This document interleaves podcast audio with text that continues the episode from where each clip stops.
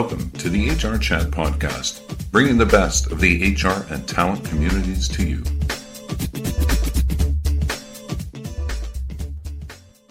I'm your host today, Bill Banham. And in this episode, I'm going to chat with the awesome, fantastic, wonderful Michael Cooper, Chief Technology Officer, Inclusive Futures Technology Strategy at Cisco.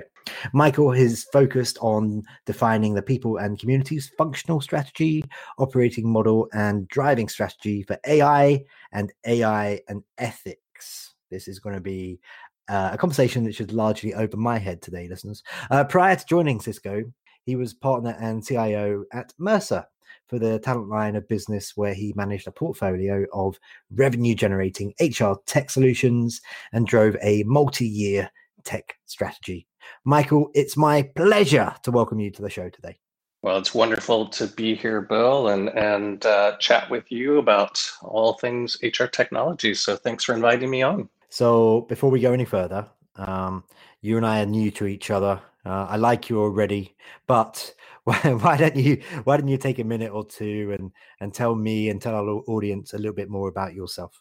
Sure, absolutely. So uh, I work in what we at Cisco what we refer to as our people policy and purpose organization, which is a larger organization than just the traditional HR organization. That includes our our workplace resources, so the the group that that manages all our buildings. It includes our government affairs uh, um, areas and HR. So it's it's the larger organization. And, and I have a really interesting job that is even more than what you said uh, in the intro there, where I have a team that's responsible for the employee experience of our HR solutions, our HR offering strategy and portfolio. Uh, we look at value metrics. I manage the budget.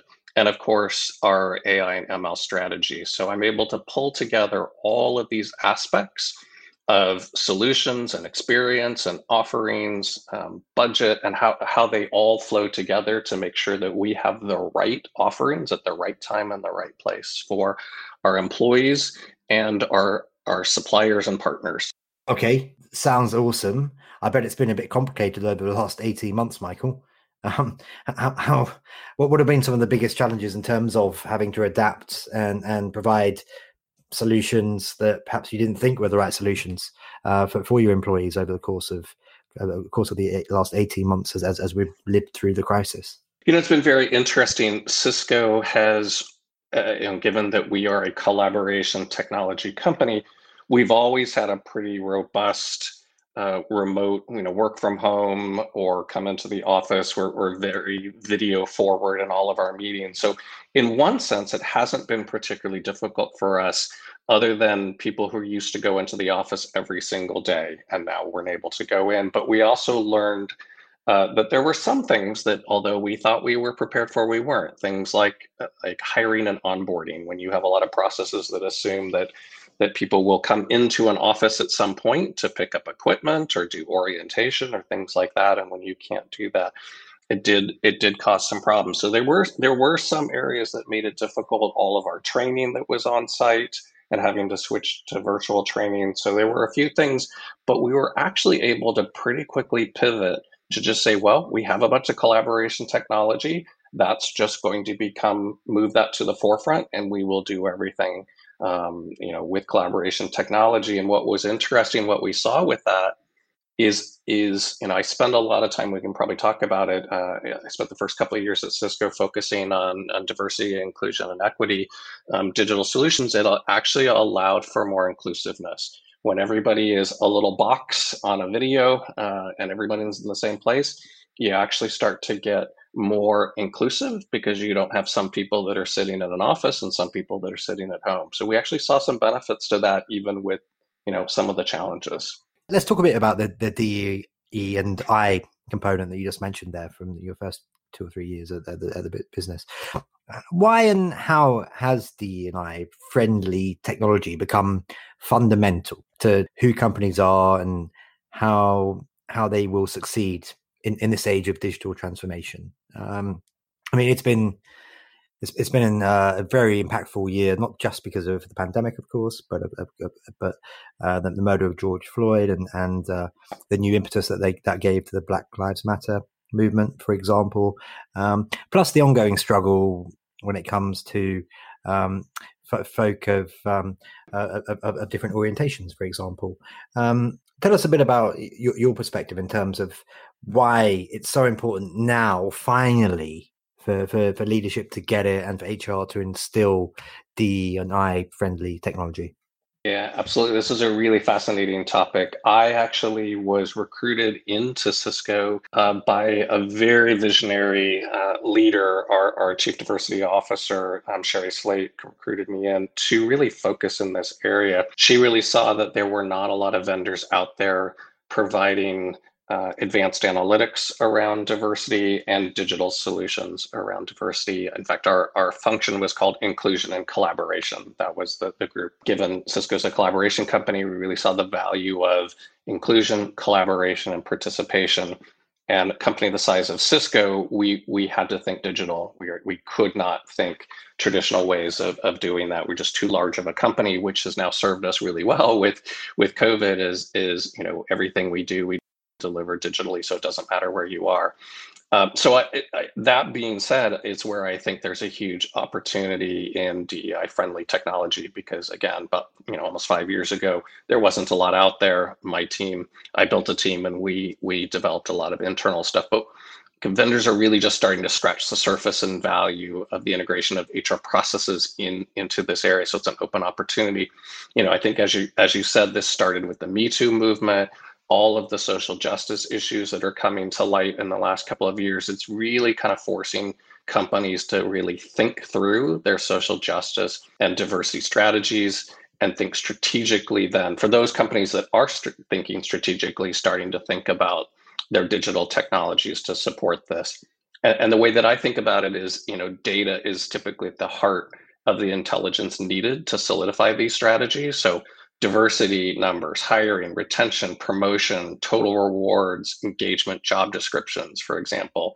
So, for example, you link them together. You, you need to link your diversity data with external benchmarks. Those are the key to creating workforce plans that include your diversity action plans. Understanding your retention, promotion, total rewards, and engagement data is a key to your team performance and succession process and technology understanding how diverse candidates progress through the hiring cycle uh, is key to, to your use of solutions like reducing bias in job descriptions, diverse applicant pools, diverse interview panels, understanding how sponsorship, mentorship, and proximity contribute to retention, promotion, career movement, and engagement of your diverse um, your diverse workforce.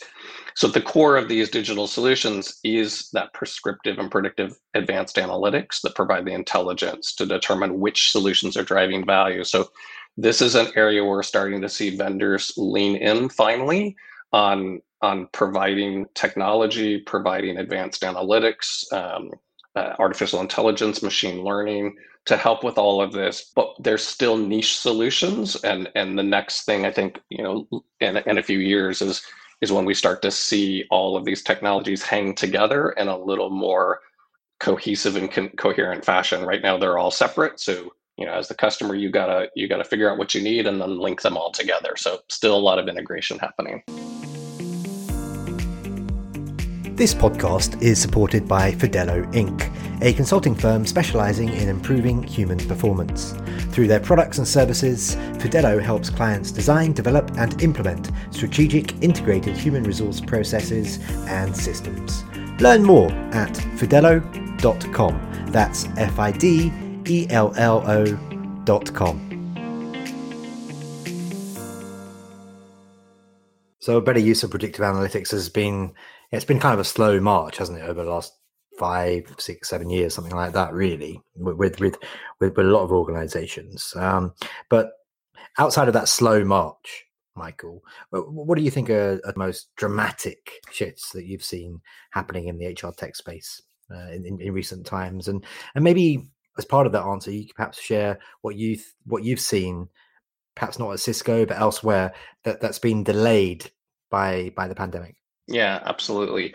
So I think you know one one of those is is what I just talked about with the you know the the digital uh, digital solutions and advanced analytics uh, driving uh, diversity, equity, and inclusion. So that's that's a key one, right? That's a dramatic shift as companies really need to get a handle on what's happening at their company. I think another big one is employee experience, and and we see a lot of the vendors talk starting to talk about it, especially now that people are working from home. Uh, when we start to think about hybrid work, what what is that employee experience need to be? both within the HR technologies and how those HR technologies then connect to maybe more um, company-wide employee experience things. So when you think about onboarding, having a seamless experience of, of onboarding both from your recruiting system on into getting your laptop and getting security and everything set up. So I think that's another, that's one. I think another one is skills, everything related to, to skills. Skills drive a ton of things. Skills drive recruiting. Am I recruiting for the right skills? It drives internal movement. How how do I uh, kind of break the chains of of leaders controlling their workers? How do I make that information available so so employees can more seamlessly find roles with within the company and move to other roles without having to maybe go through a traditional open a rec and apply for a job? Can, can I I, I know a bunch of information about my employees. Can I make this more seamless? It also drives learning. So a lot of we're seeing a lot of vendors leaning into the skills area to support all those things. And I think finally team collaboration. We're starting to see a number of vendors that are looking at team collaboration uh, as separate um, solutions, or we're starting to see some, you know, some really basic things being built into some of the larger HR um, ERPs around teams. So I think those are a, a couple dramatic shifts that I'm that I'm seeing. What I think was delayed was anything related to on-site, right? So big, expensive HR technology projects that didn't directly support flexibility needed um, during COVID. Uh, I think those things were put on hold, possibly canceled if if they didn't drive what what they needed. So I think that was a big one but then the flip side was then anything that was accelerate anything um, that supported work from home virtual onboarding video interviewing those types of things were accelerated. So i think we're kind of going back to what are the technologies that provide the flexibility? Those are accelerated. What are the things that are going to inhibit that flexibility right now? That was either canceled or delayed is, is what i'm seeing. Okay thank you. Now one thing i'm fascinated by uh, on an ongoing basis but i've I've, I've been doing a few interviews recently with, with folk and delving into this issue. So, for example, listeners, by the time this show goes live, there would have been a show that's gone live with uh, Frida Polli, uh, who's the CEO and co-founder at mm-hmm. Pymetrics, and um, uh, she she writes for the Washington Post and, and, and elsewhere. She's awesome.